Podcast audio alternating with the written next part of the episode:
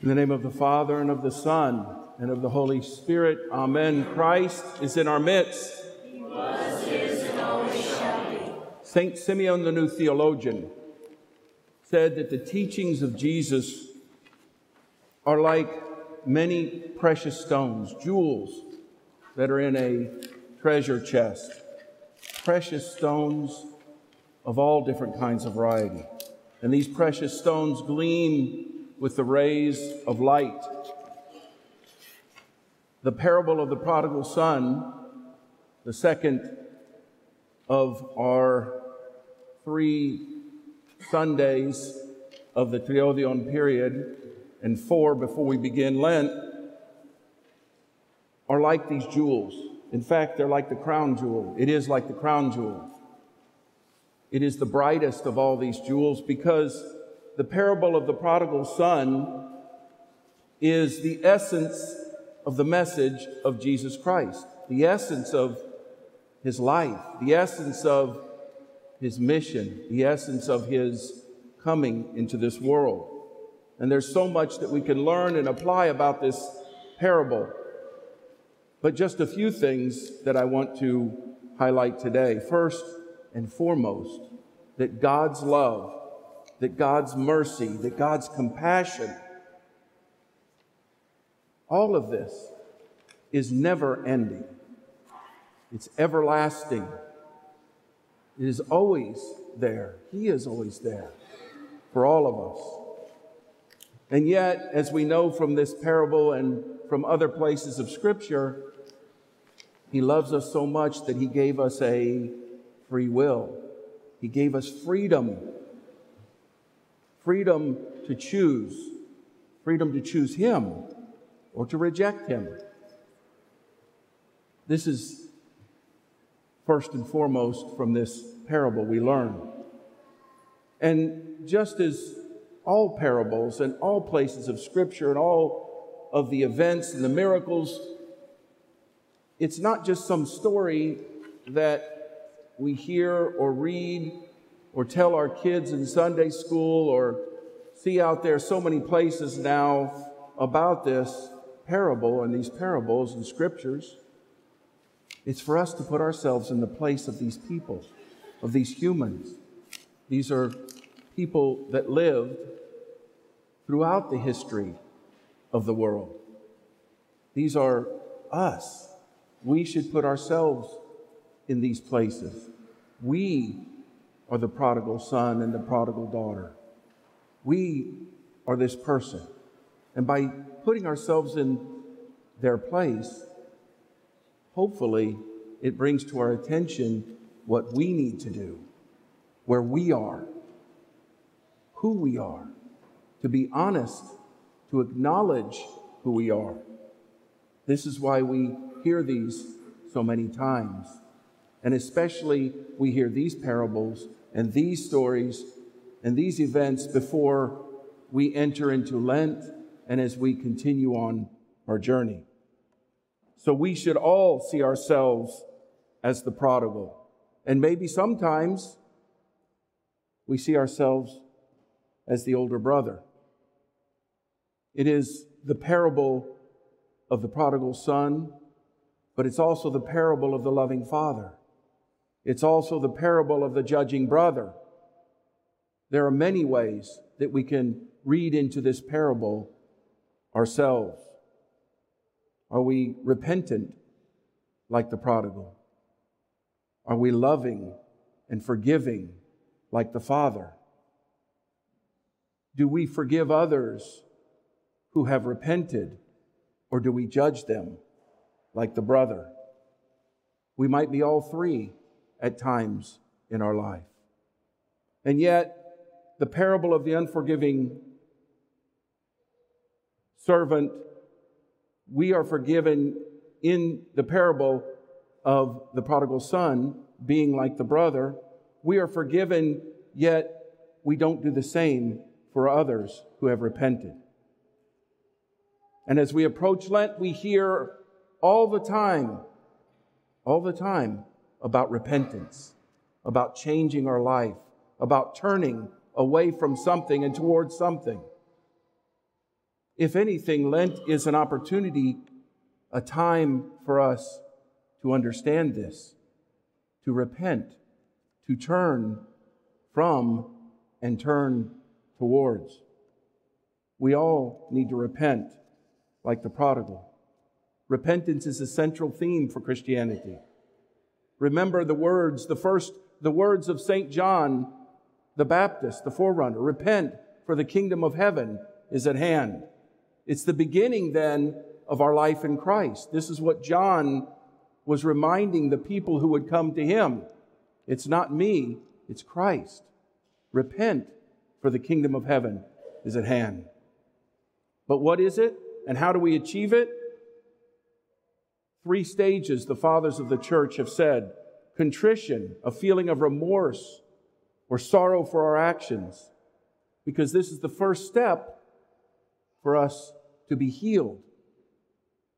I've said this before that the sacrament of penance or the mystery of penance is more than just a time for us to confess our sins and to receive forgiveness.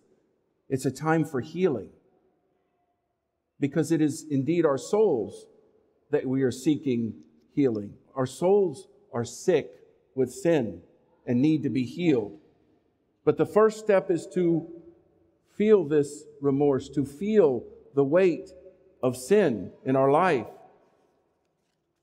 This is a good start, but it's not enough. Judas felt remorse. Peter fell and felt remorse, but there was a difference between the two. Judas did not return to the Father, but Peter did. So there's a decision to return. We hear this in this parable, and it's for each and every one of us to understand, to recognize, to acknowledge our sin, but to get up and return to the Father, to return to His love, to His compassion, and to His mercy. And that takes an effort on our part. That takes us to come to our senses. This is what we read in the gospel today, where the prodigal son came to his senses. He recognized, he recognized where he was. He smelled the stink of his sin as he was wallowing with the pigs. And he said, This cannot be my life. This cannot be where I am. This cannot be who I am. I will return to my Father. I will beg forgiveness. I will ask to be his servant. This is how much he recognized his sin and where he was. St. John Chrysostom says, Pay attention carefully. After the sin comes the shame. Courage follows repentance. Did you pay attention to what I said? Satan upsets the order. He gives courage to the sin and the shame to repentance. Courage to the sin and the shame to repentance.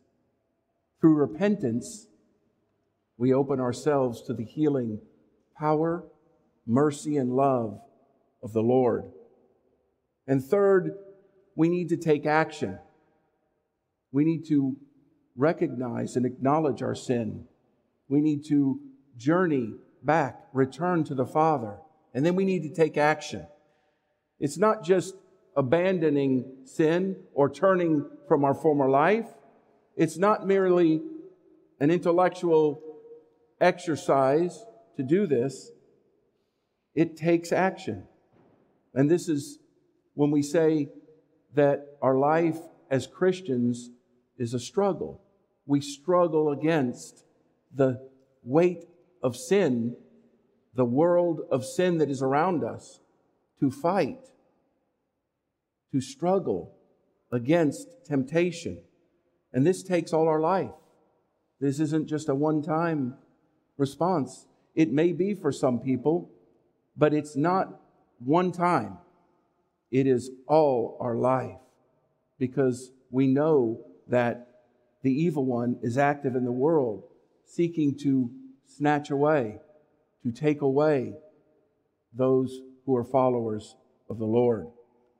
Repentance for us as Orthodox Christians is not a one time event, it is a way of life. It is every day, every minute of our lives that we repent, that we journey back to the Father, that we struggle against the wiles of the devil and seek His love and His compassion and His mercy. And do we feel at times that we have nothing to repent for? That that's the other guy, the other person, but not us? We heard that last week, of course, with the publican and the Pharisee. It is indeed all of us. All of us, as St. Paul reminds us, sin and fall short of the glory of God. We may have many sins. We may need to remove from ourselves, our life, our body, or our temple, as St. Paul said in the epistle today to the Corinthians. We will fill our vessel of our body with something. We must choose wisely to fill it with the holy things of God, with His love and His mercy and His compassion. We must forgive others as we have been forgiven. We must seek the truth, the truth of the gospel, the truth of the good news of Jesus Christ. In his first epistle, John says, How can you say, God who we don't see? How can you say you love God who we don't see if we don't love our brother who we can see? If you say you love God and you hate your brother, you are a liar, John says. We must forgive and love our brothers and our sisters. This is part of our repentance. We must fast from gossip and idle talk. We must show that very same compassion and love and mercy that our loving Father has shown to each and every one of us, to our brothers and our sisters. And so, what can we take away from this parable today? Three things. First, what it means to live in sin. It stinks, it smells, and we need to recognize and we need to acknowledge that smell, that stink around us, so that we can be cleansed and we can smell nice again. Two, what it means to repent. That's on each and every one of us. We need to come to our senses. We see what's going on around us, we see our life, we know what we do or what we don't do. We need to acknowledge it, we need to be honest with ourselves. And what keeps us from doing that, of course, is pride. Not me, maybe them, but not me. We need to be honest with ourselves.